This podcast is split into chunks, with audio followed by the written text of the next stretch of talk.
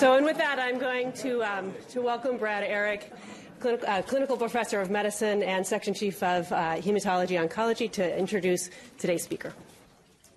That's all I say about you. Sorry.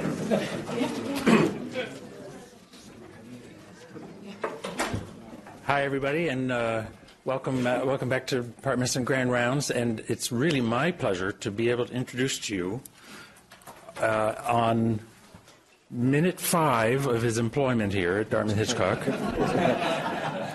uh, uh, Dr. Steven Leach. Um, uh, I hadn't realized when I asked him or suggested that he might uh, uh, take this opportunity to, to sort of get to know uh, or make, his, make himself known to the Department of Medicine that this was actually, I had roped him into a task like this on the very f- first hour of his, of his employment here but uh, he graciously uh, agreed. Um, Dr. Leach uh, went to gradu- undergraduate at Princeton, graduating magna cum laude, and, and, then did his medical degree at Emory uh, followed by uh, lots of clinical training at Yale and then MD Anderson for his surgical oncology training. And then he went to Vanderbilt. Vanderbilt. Yeah. You told me that, yes. Vanderbilt, uh, uh, uh and then uh, let me work backwards. Yesterday, not yesterday, uh, prior to coming here, he was at Sloan Kettering, uh, Memorial Sloan Kettering, where he established uh, a pancreatic uh, cancer uh, research center and prior to that, he was at the Hopkins, the Johns Hopkins, where he also was uh, heavily involved in pancreatic cancer. Uh, Dr. Leach has been uh, a major uh, laboratory and clinical researcher in pancreatic cancer for quite a while, uh, funded for decades. Uh, with over 100 peer-reviewed publications and yet another, another 25 book chapters and reviews and another dozen editorials. And, and so uh, we're really pleased that, that uh, he's agreed to come, come here and join us in the Upper Valley. Um, uh, he's gotten out of his, uh, what do you call those clothes when you go biking? Those biking shorts. Uh, he's an avid bicyclist and has already participated in the Prouty. Um, and, and so uh, help me in welcoming Dr. Leach as the new Cancer Center Director for Norris Cotton. Thanks, Thank you. Thanks.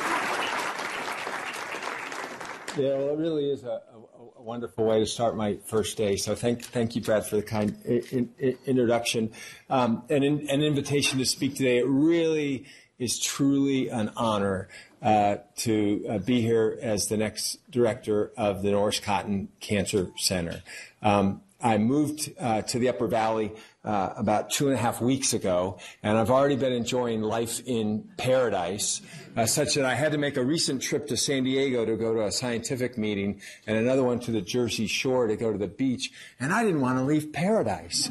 Um, I've been enjoying uh, uh until t- today when I when I moved into the to the eighth floor. I've been um, working and enjoying a spacious uh, corner office space on uh, the Dartmouth Green in front of Collis. I've been uh, cycling uh, and fishing some in the Upper Valley, and then a couple days ago, my son Nathan joined me, and we've done some cycling. And yesterday, we climbed uh, we climbed Mount Cube, uh, which was listed as an easy hike on the Dartmouth Outdoor Club website. Oh my goodness! Um, uh, and then we we uh, we rewarded ourselves when we were done with dinner at Ariana. So it was a, truly a, a, a, beautiful day. So I'm really, really, really happy to be here uh, personally, but I'm even more happy to be here professionally because I really think that the Norris Cotton Cancer Center has a historic opportunity to extend boundaries in both truly transdisciplinary research as well as in truly patient and family centric multidisciplinary care. And one of the reasons why I was attracted to um, the position here was because I think uh, Norris Cotton, uh, Dartmouth, and Dartmouth Hitchcock sit in a really unique sweet spot of of size and scope, and uh, are characterized by unique aspects of of quality, of culture, of collegiality, and a real commitment to putting patients and families first. So my vision is to extend these already remarkable qualities and to uh, extend Norris Cotton as a truly Dartmouth and Dartmouth Hitchcock wide entity to partner with all of you and other departmental leaders here to really um, use the resources of the Cancer Center to elevate uh, research across the spectrum within the medical center, uh, within the college, within the Dartmouth Hitchcock Health System, and to extend um, uh, the highest quality patient and family um, um, um multidisciplinary, patient and family centric multi- multidisciplinary cancer care. So I really look forward to partnering with all of you uh, in doing that. So uh, I'm going to talk about um, uh, the cancer that I have uh, paid the most attention to in my professional life, um, um, which is pancreatic cancer, one of our most challenging um, malignancies. And I'm going to talk about uh, three things today. The first is largely uh, targeted to the students and uh, interns and residents, and it's a brief review of pancreatic cancer anatomy, pathology, epidemiology, and treatment. And then um, I'm going to try and convince you that sequence matters in pancreatic cancer, that by uh, uh, subjecting these tumors to sophisticated molecular profiling, uh, we can learn things and change treatment paradigms and offer uh, new uh, uh, therapeutic options to our pancreatic cancer patients. So we'll talk a bit about our efforts in the genetic sequencing of patients with pancreatic cancer and their tumors, and then how this sequencing has allowed us to map the immune landscape in pancreatic cancer in ways that's provided us new insights about how um, to uh, lend the advantages of immunotherapy, to extend the advantages of immunotherapy to our pancreatic cancer patients. So we'll dive right in here, and again, targeted mostly at the trainees. Uh, the pancreas kind of sits in what I think of as grand central station of anatomy, uh, nestled behind the stomach and, and, and below the liver. Um, one of its features is uh, the exocrine pancreas uh, drains its secretion into the, uh, the pancreatic duct, which merges with the bile bile duct to uh, jointly or adjacently enter the first part of the small intestine and deliver uh, bile and uh, uh proteolytic and lipolytic enzymes to help us digest our food. And this um, uh, is the reason behind one of the most common presenting features of pancreatic cancer, which is jaundice, as tumors that arise in the head of the pancreas can frequently block off not only the pancreatic duct, but also the adjacent bile duct. And again, this is kind of grand central station in terms of anatomy. These tumors also frequently arise right uh, adjacent and often invading the superior mesenteric and portal veins as well as the superior mesenteric artery. And these are features that render the surgical treatment of this disease uh, very challenging and, and, and, and, and, and, complex. So it's an anatomically uh, complicated uh, disease. It's also a histologically and patho- pathologically complicated disease. You remember from basic histology uh, that the pancreas is made up of two primary compartments the endocrine pancreas, uh, comprised of the islets of Langerhans, and the exocrine pancreas, which includes these uh, uh, pancreatic enzyme producing acinar cells that empty their secretions into a network of ducts that eventually uh, become confluent and again empty in the intestine. And this is what this looks like a normal pancreas histologically. Uh, these are the eosinophilic uh, exocrine acinar cells, an islet of Langerhans, and the scant uh, peripheral ductal epithelium.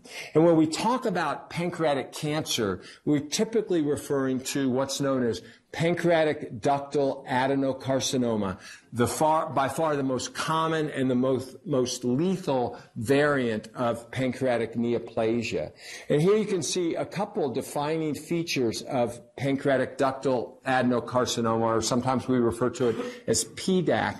And that is this scant neoplastic epithelium that resembles uh, the, the ductal epithelium of the pancreas that's embedded, embedded in this dramatically expanded uh, uh, fibro-inflammatory response, the stromal component of pancreatic cancer. And often the malignant epithelial cells in these tumors will comprise as little as 10% of all tumor volume, with the remainder of the tumor uh, being made up of connective tissue, um, inflammatory cells, um, and uh, uh, this dense uh, uh, uh inflammatory reaction. And this um, um invokes challenges in both studying and treating this disease. In terms of studying the disease, it means that all our tumors um, are uh, uh, have a paucity of neoplastic epithelium compared to the bulk of the tumor, which is made up of genetically normal cells that the malignant epithelial cells have co-opted into doing their evil bidding. So all of our molecular profiling is subject to um, uh, dilution of tumor DNA and RNA uh, by these normal uh, infiltrating cell types, and that presents uh, it, it challenges on the research front. It also presents challenges on the therapeutic front because this stroma is uh, uh, uh largely an immunosuppressive tumor microenvironment. So it creates a milieu that inhibits T cell recognition and response uh, to the associated cancer. It also may be that the stroma itself presents a physical barrier to the um, in, uh, to the perfusion of the tumor with chemotherapeutic and other agents. Um, there's actually a paucity of, of blood vessels, and some thinking that there's a high hydrostatic pressure in these tumors that impairs the delivery of therapeutic agents. So there's actually clinical trials ongoing that use uh, simple strategies like um, uh, hyaluronidase to dissolve the high content of, of hyaluronic acid that uh, creates some of this interstitial pressure in this tumor. So it's a unique tumor from a histologic point of view. And again, it's pancreatic ductal adenocarcinoma uh, that we talk about uh, uh, when uh, that, that, that we're referring to when we talk about uh, pancreatic cancer most commonly. There are other tumor types with pancreatic neuroendocrine tumors being the second most common tumor, but this is again far and away the most common and most, most lethal form of the disease. In terms of precursor lesions, there are multiple pathways to pancreatic ductal adenocarcinoma. The best characterized is through a sequence of progressively more and more severe lesions known as pancreatic intraepithelial neoplasia, which are graded according to their uh, uh, features of nuclear atyp- atypia into PanIN 1, PanIN 2, and PanIN 3, with PanIN 3 essentially being carcinoma in situ. There's increasing recognition that other uh, precursor lesions can also lead to pancreatic ductal adenocarcinoma, and the most common of these is known as IPMN. These are cystic le- lesions of um, the, the the, the, the, pancreas that are increasingly identified on um, routine imaging and often represent incidental findings. They have a much more uh, uh, uh, late, late, much longer latency before they convert to mal- malignancy. Um, and uh, ne- nevertheless, these take up a lot of attention of the pancreatic surgeons as more and more uh, patients are identified as having these um, uh, cystic lesions of, of the pancreas. In terms of epidemiology, pancreatic cancer has become a major uh, national public health problem. So uh, just uh, last year, uh, pancreatic cancer, uh, although it's only the ninth most common cancer in terms of incidence, it surpassed breast cancer uh, last year to become the third leading cause of cancer death now behind only lung cancer and colorectal cancer. And by the end of this decade, it's slated to pass colorectal cancer to become the second leading cause of cancer death. And this reflects in part um, an aging population. It reflects in part improvements in therapies for colorectal and breast cancer. Um, but it also represents in part um, increases in at least some of the risk factors associated with pancreatic cancer, and namely obesity. That um, obesity and the associated inflammatory state that is associated with it um, markedly increase the risk for pancreatic cancer.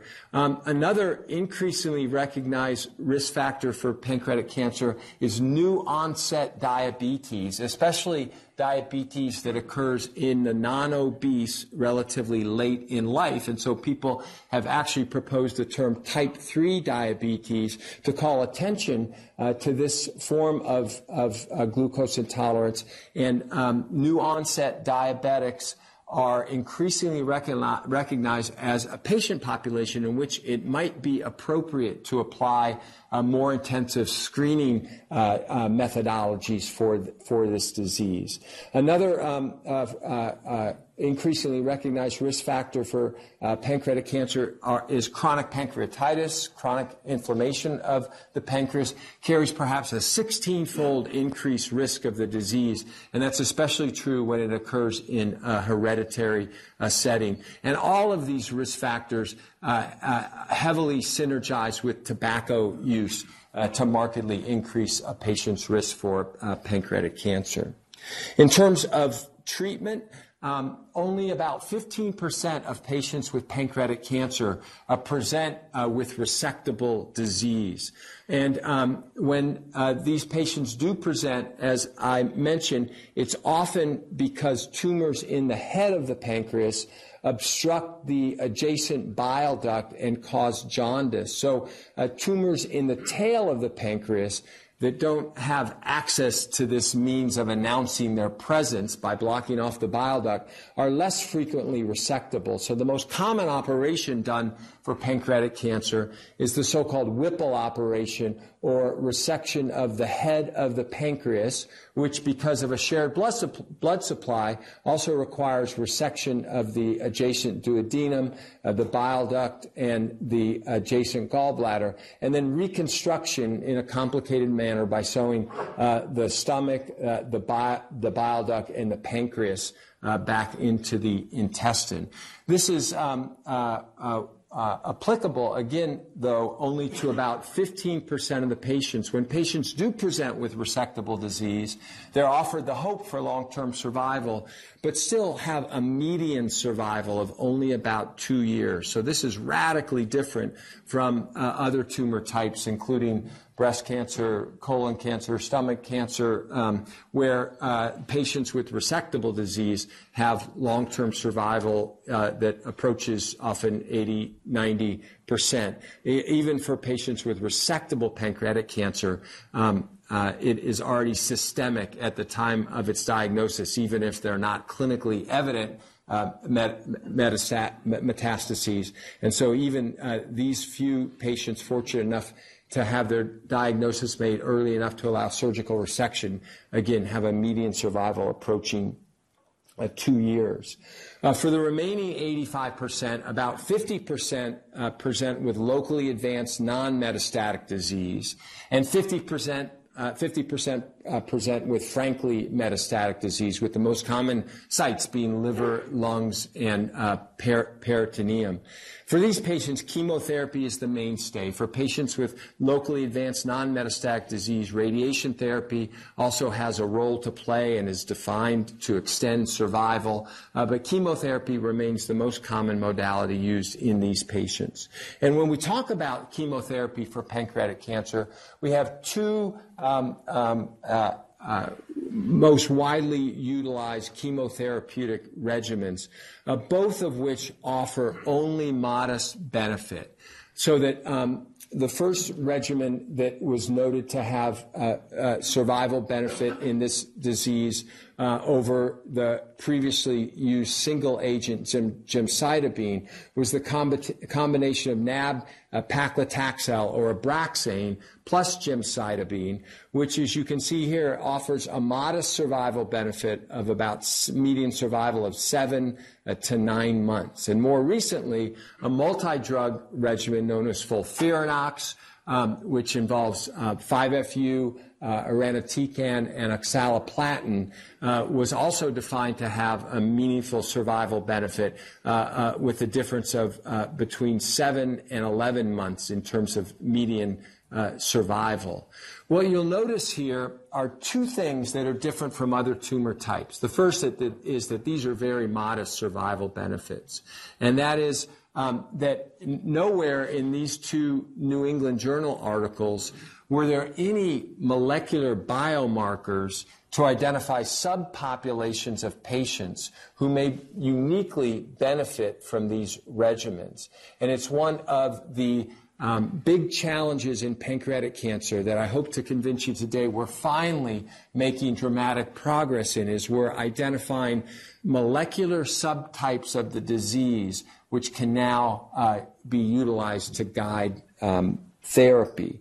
And so that brings me uh, to the second uh, section of the talk, where I'm going to talk about how we've utilized molecular profiling in the form of genetic sequencing to start to uh, break down uh, this disease into uh, discrete molecular subtypes, each of which might be uh, and, ultimately treated differently.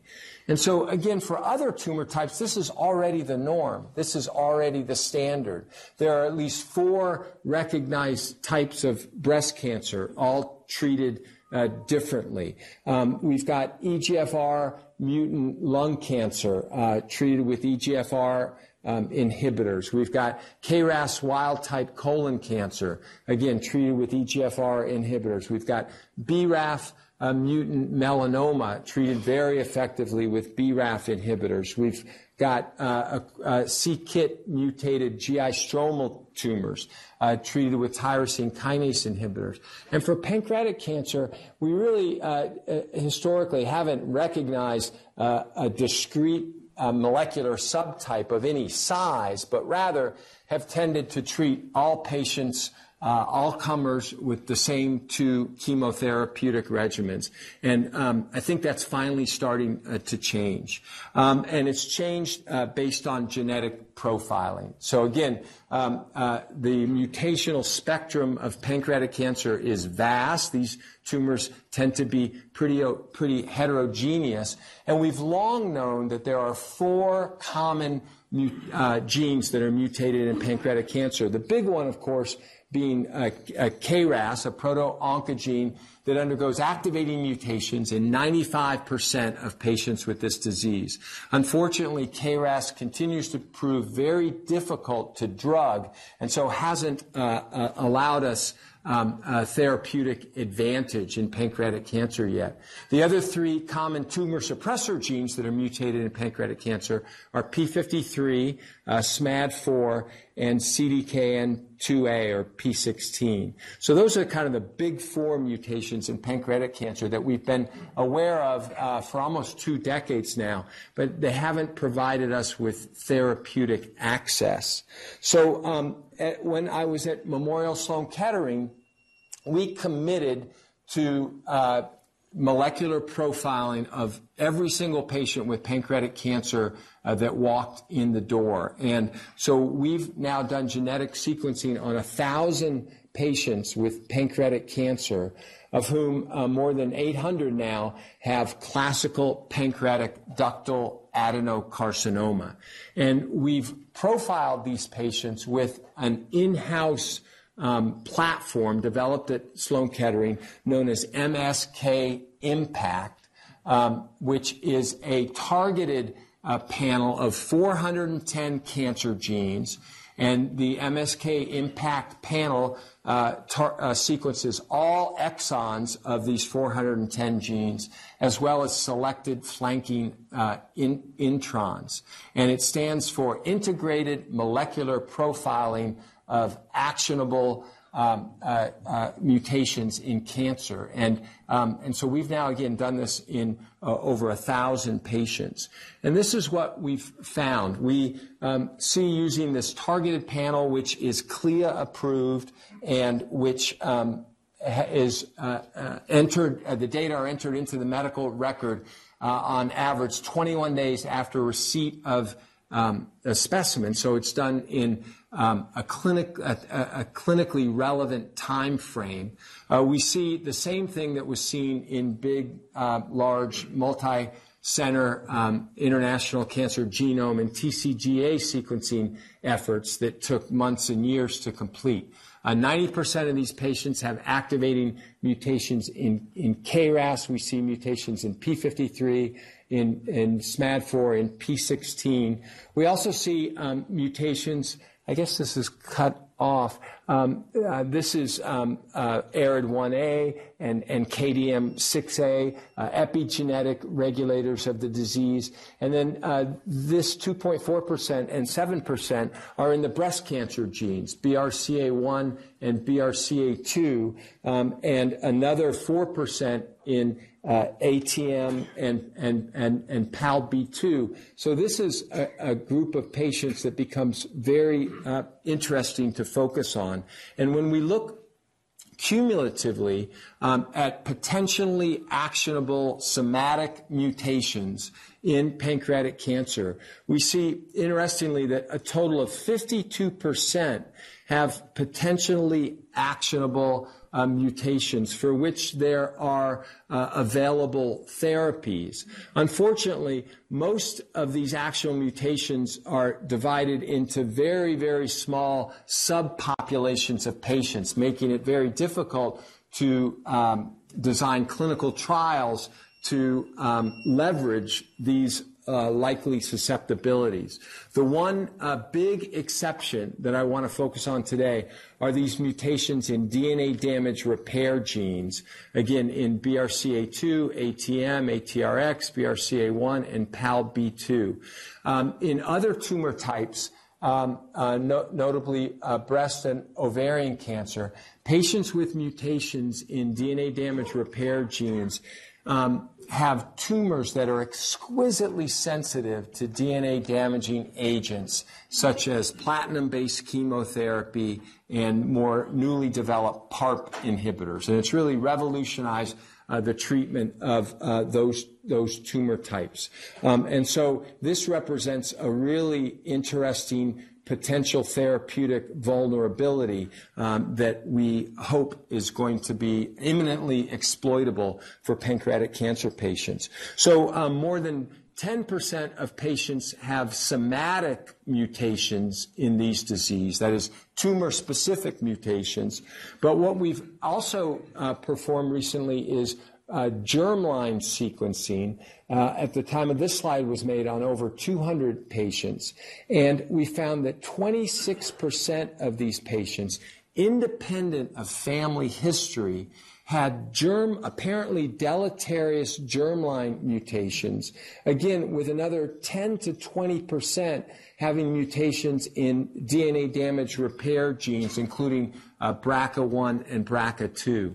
So it may be that as many as a quarter of all patients with pancreatic cancer have mutations in DNA damage repair pathway genes that, in theory, might render their tumors exquisitely sensitive to um, uh, uh, DNA damaging agents, especially cisplatin and PARP um, inhibitors. The interesting thing here is that these patients were unselected by family history.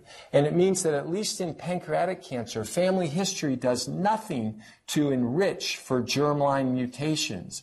And this now represents our strongest argument to try and convince third party payers to reimburse for routine genetic testing in pancreatic cancer, as is done in breast cancer, colon cancer, and other uh, common uh, tumor types. So um, we think that this represents a dramatic opportunity to apply biomarker driven, um, molecularly selected therapy to a large subset of patients with pancreatic cancer.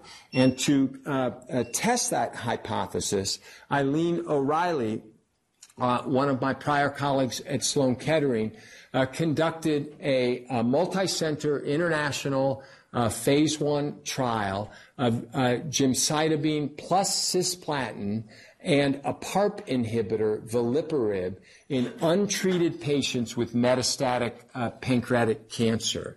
And um, this was, again, a multi-center trial that involved a number of sites in the U.S., um, and abroad. It involved uh, gemcitabine and cisplatin and dose escalation of uh, veliparib, a PARP in, inhibitor.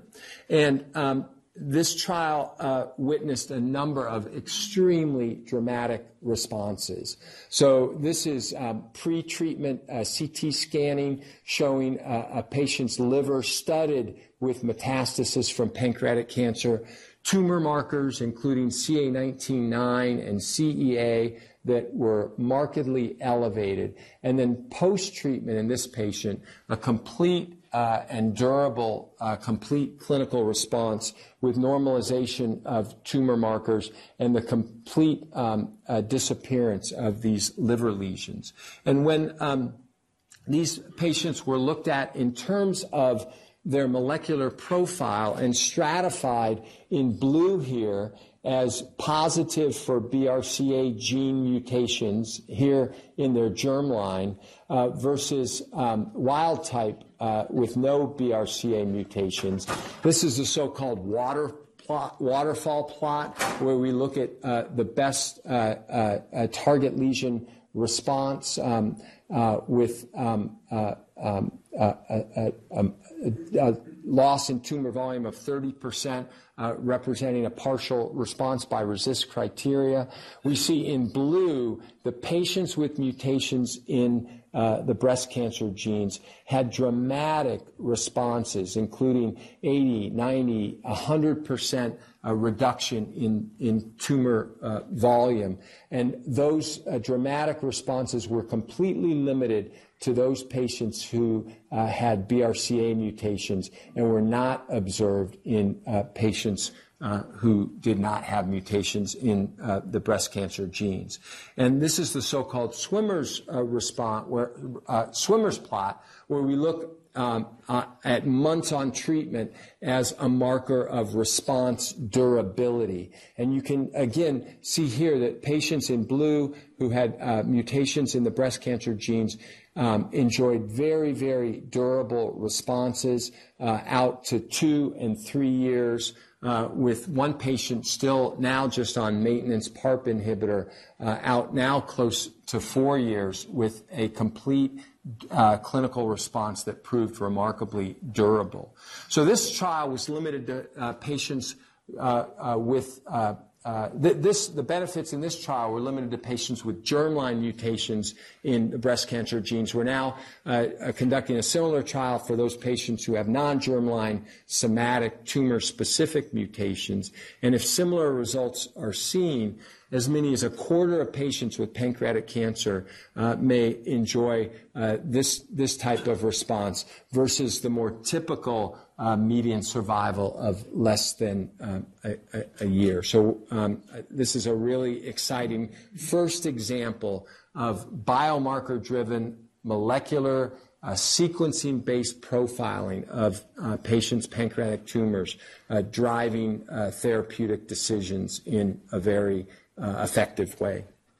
So I'm going to um, end by uh, talking uh, uh, about how similar sequence-based analysis of uh, pancreatic cancer has allowed us new insights into the immune landscape of this disease in a manner that we now hope will extend the benefits of immunotherapy that's revolutionized the treatment of other tumor types uh, to our pancreatic cancer patients. And this is represented, this is um, uh, been the result of a really fun uh, multi-transdisciplinary uh, collaboration. I think speaks to the power of this um, approach. Uh, this was our team. It's led by Vinod Balachandran in my, la- in my lab uh, when I was at Sloan Kettering. Uh, Arnie Levine, a, a, noted tumor biologist who discovered P53. now at Princeton, Ben Greenbaum, a, a, computational biologist who, along with Marta Luxa, is at uh, Mount Sinai. Kurt uh, Callan, the former chair of physics at Princeton, now at the Institute for Advanced Study in Princeton, uh, a truly multidisciplinary team that took a very um, uh, computationally sophisticated approach to trying to understand the mutational neoepitope landscape in this disease. So most people are aware that T cells can recognize tumors um, by identifying uh, tumor-specific neoantigens, and this is done in an MHC restricted manner. And it's thought that uh, T cells um, recognize both mutational neoepitopes on tumor cells, that is, uh, new antigens presented um, on the cell surface um, that are derived from um, uh, mu- uh, pro- proteins whose, whose encoding sequence has, has been altered by mutation. And then Perhaps another uh, uh, 50% of T cell responses are driven by changes in gene expression that are unique to the tumor. I'm going to talk about mutational neoepitopes today. Uh, traditionally, pancreatic cancer has been thought of as a relatively non-immunogenic disease. So this is a, a, a graph with um, the number of mutations that are typically seen in a tumor. Uh, prior large-scale sequencing efforts had suggested that pancreatic cancer uh, carries about 30 or so mutations on average, or about one mutation per megabase. And in this type of uh, analysis, where tumor types across the top are categorized as uh, tumors that occasionally, regularly, or frequently engage the immune system. Uh, pancreatic cancer was down here between uh, um, uh, occasionally and regularly, in contrast to the more uh, immunogenic tumor types, uh, melanoma, uh, lung cancer, etc., that often are characterized by mutations in the hundreds and thousands that frequently engage the immune system. Um, our sequencing effort, though, and some other more recent efforts that uh, enriched for tumor-specific mutations by doing laser capture microdissection uh, to enrich for tumor DNA before sequencing uh, suggests that um, there might be a much higher rate of mutations in pancreatic cancer, suggesting that pancreatic cancer may be um, more capable of frequently engaging the immune system. And so um, the relationship, though, between neoantigens, T cells, and survival in pancreatic cancer has to date uh, remained un- unknown. And so Vinod Balachandran, a very talented um, young investigator in my lab, uh, wanted to ask a number of questions. Are there mutational epitopes in PDAC, in pancreatic ductal adenocarcinoma, pancreatic cancer? Are T cells responding to these mutational neoepitopes in pancreatic cancer? And what is the association between these epitopes, T cells, and survival? So he took a very ambitious approach in which he did multiplex immunohistochemistry to characterize the infiltrating immune cell populations in this disease. He did um, uh, uh, ultra deep sequencing of T cell receptors to understand the clonal structure of T cells in this disease, RNA seq and whole exome seq in a unique series of long versus short term pancreatic cancer survivors. So um, we um, posited that um, extraordinary pancreatic cancer survivors may be illuminating in terms of teaching us about how the immune system uh, was or was not able to engage uh, tumor neoepitopes in this disease. And so we uh, assembled an admittedly highly uh, selected uh, group of patients with pancreatic cancer. These were all patients that had surgically resected tumors uh, no metastatic tumors, and, and, had no neoadjuvant chemotherapy. And we uh, selected a group of extraordinary long term survivors, 80 patients with a median survival of six years. And we compared them to a more typical group of patients with uh, short-term survival, in this case, less than a year. And uh, we applied the uh, previously listed analytic techniques. And the first thing we looked at it was highly uh, multiplex immunohistochemistry, where on a single uh, tissue microarray, we could stain for a variety of immune markers, in, including um, uh, CD3 and CD8 markers of T cells, granzyme B, one of the enzymes that T cells use to kill their target cells, as a marker of activated T cells, myeloid markers, B cell markers, etc. And um, what we found was that when we compare uh, short-term survivors in red to long-term survivors in blue, we found that the long-term survivors had a slightly more dense infiltrate of regulatory T cells, of dendritic cells, and of myeloid cells, but no difference in the density of um, infiltrating uh, T cells. Um, and so this was striking to us. But when we looked a little more at, in a little more detail at um, at these T cells, we found that uh, CD8 positive T cells um, had a threefold higher density in the long term versus the short term survivors. And when we combine that with granzyme B as a marker of uh, T cells uh, actively executing cell death in their target cells, if we looked at cytolytic CD8 positive T cells, we saw a 12 fold increase in long term versus uh, short term survivors.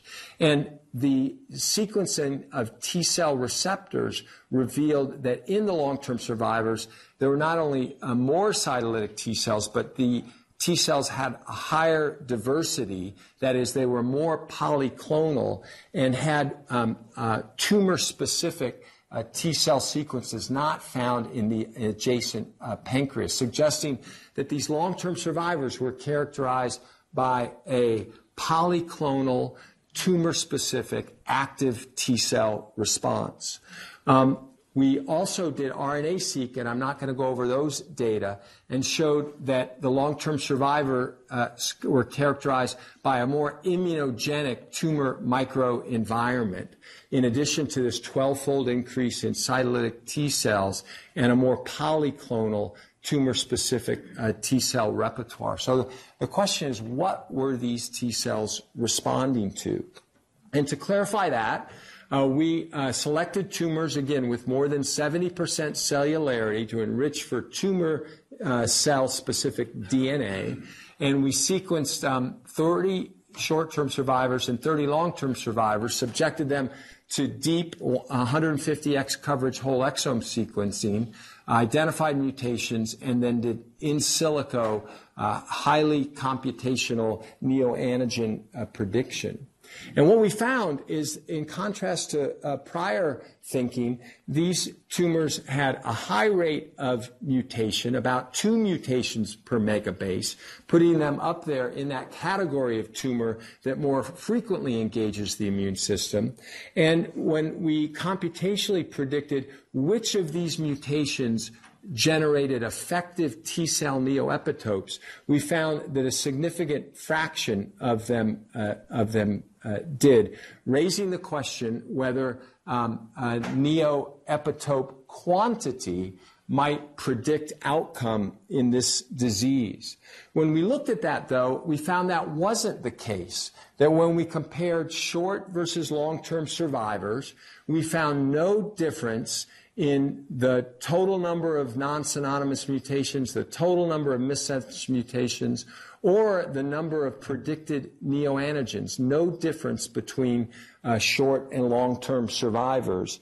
And that is further emphasized in these Kaplan-Meier plots, where we show that the neoantigen quantity divided as above and below the median as neoantigen high versus neoantigen low, no ability to predict survival. When we combined neoantigen number with the density of helper T cells, no difference. But when we combine neoantigen quantity with the density of uh, infiltrating uh, T cells, and especially infiltrating granzyme B positive cytolytic T cells, we saw that there was a big difference between short and long term survivors.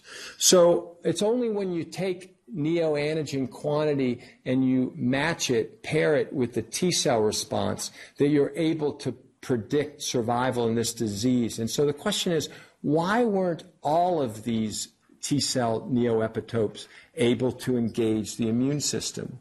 And uh, we were aware at this time that both in, in tumor immunology, in, in melanoma, in autoimmune disease, in Sjogren's disease, in multiple sclerosis, and in viral uh, infections, including uh, HIV, and this is Epstein Barr virus, that homology to other uh, to epitopes presented by other microbial pathogens um, was frequently predictive of an ability to engage the immune system.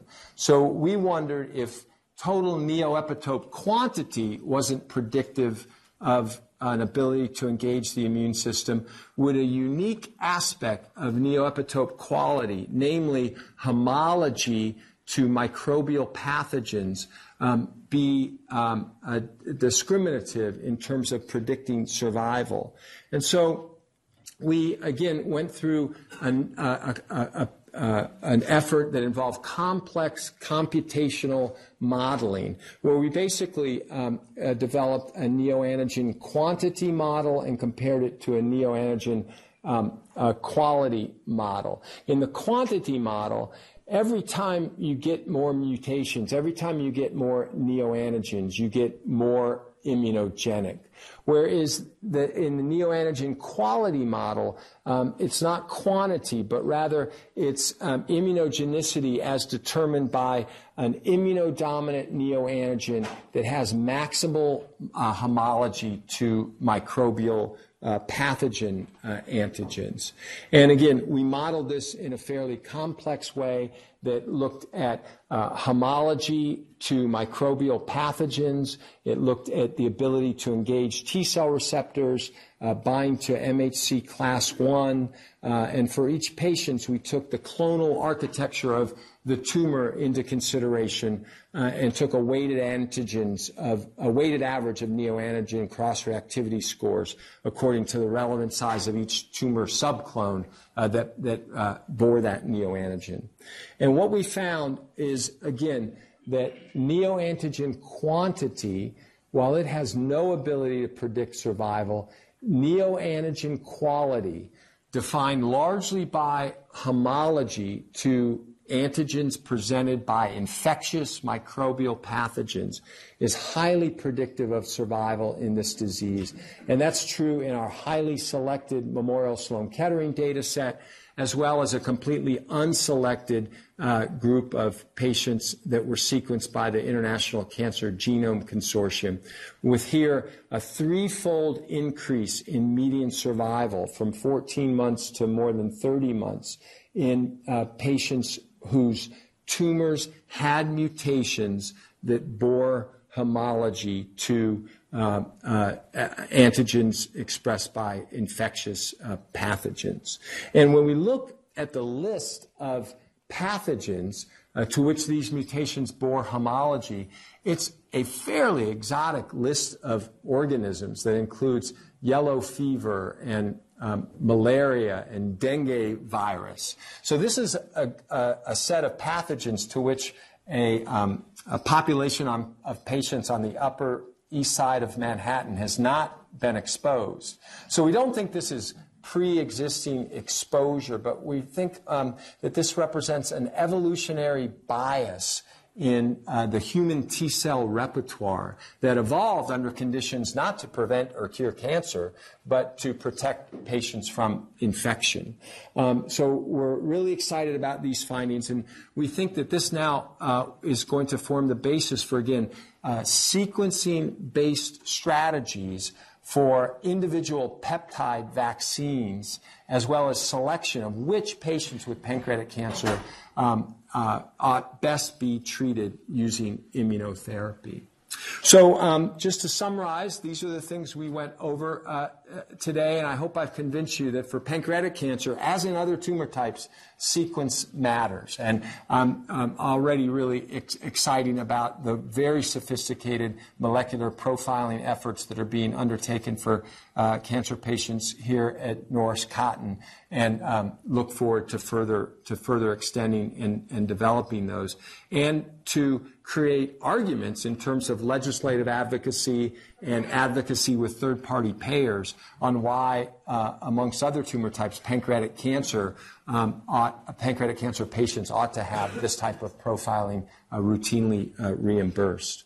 So with that, I'll end and uh, acknowledge uh, the funding that uh, we're largely bringing here from NIH and the Pancreatic Cancer Action Network, the Lustgarten Foundation, and AACR. And again, express just what an honor and, and joy it is to be joining this wonderful community. Riding in the Prouty was uh, incredibly inspiring uh, to me, um, not only to ride in the, the, the, the Prouty up on uh, Route 10, but the walking Prouty on, on 1 West, and, um, and to see uh, just how much this community uh, takes care of uh, it, each other and, and, and takes care of our great institutions and, and takes care of our patients was very inspiring to me. So thank you again for coming.